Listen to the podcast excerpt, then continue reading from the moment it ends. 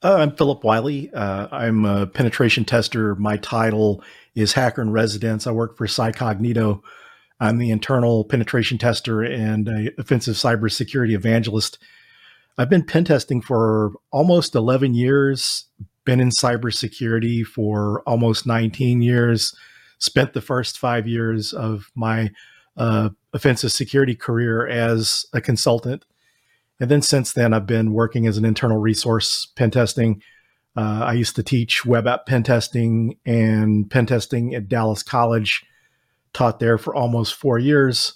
Uh, I am the content or the concept creator and co-author of the book, The Pen Tester Blueprint, starting a career as an ethical hacker. Because while I was teaching and as I've mentored people over the years, there were a lot of good resources on learning pen testing, but no one was sharing what the prerequisites were. What did you need to know before starting a career as a pen tester? And in the book, it shares the prerequisite knowledge that you need, the different courses that you can take, and different certifications that help get a start a career in pen testing.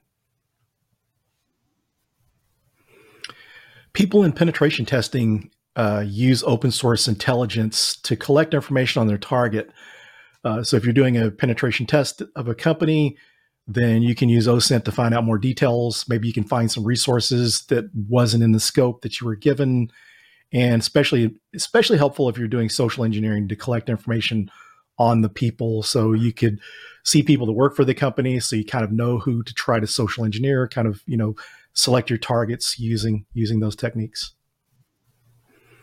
How I developed my OSINT skills that I have today was through multiple courses. Uh, one of the first pen testing courses I took was the OSCP. They had some OSINT related stuff in there, like Recon NG and Harvester for collecting email addresses for phishing.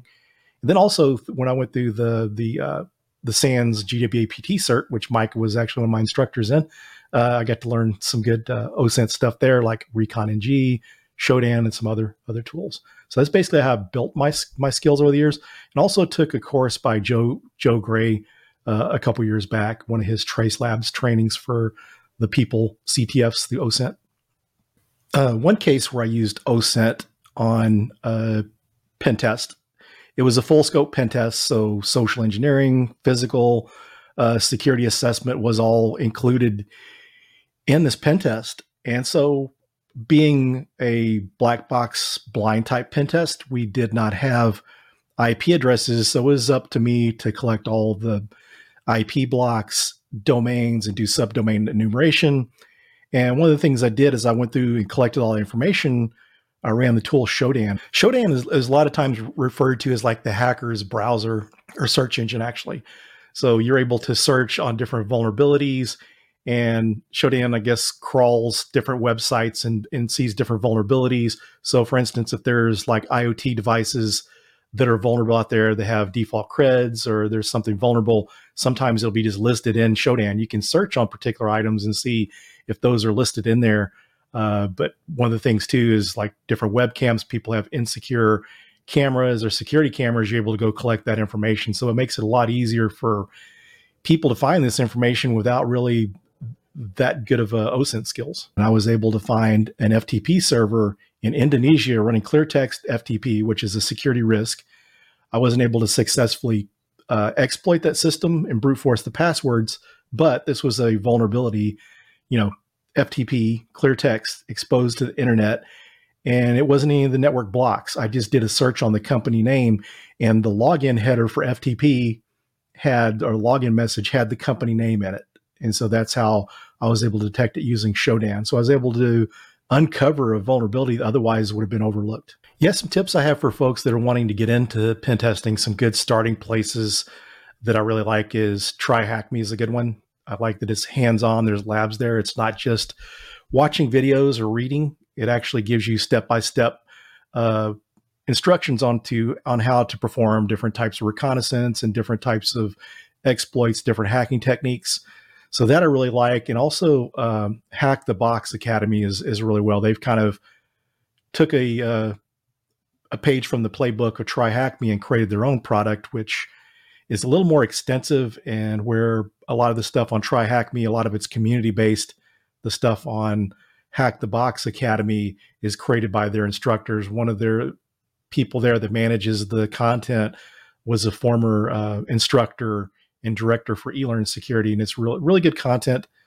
Uh, also, something for some of the, less expensive types of training that's pretty good is the Cyber Mentor, uh, the Cyber Mentor Academy. He's got some really good, inexpensive pen testing courses. Most of them are around thirty or forty dollars each. So those are some good places to get started. And using stuff like TryHackMe or Hack the Box are a good way to practice those hacking skills. And if you want to get into things a little more more advanced, Hack the Box has some more advanced uh, content there, as well as you can even journey off into like the offensive security stuff, that the OSP, OSCP courses and that type of stuff. Uh, that was one of the w- ways I gained my hacking skills. When I got started in pen testing, I'd worked in AppSec for like seven years. I'd run vulnerability scans. Uh, I'd managed some pen tests, but didn't have those hacking skills. And I took the OSCP to help gain those skills. So my, my best advice for anyone starting out, regardless whether you're wanting to specialize in OSINT, penetration testing, any area of cybersecurity is networking. So get involved with your your local meetups, your local OWASP groups, your DEF CON groups. Go to conferences. The B-Sides conferences are typically free to low cost. Get out there meet some people. You can find a mentor or other people that can share information with you. One of the things I found very valuable when I was getting into pen testing is I found three others that were going through the OSCP the same time that I was. And back then, uh, you know, there really wasn't Twitter really hadn't taken off so much as the resource for infosec but we met on a message board for you know people that are trying to get different certifications we met and started a virtual study group so we're able to to share different tools and techniques and stuff that helped out a lot going through the oscp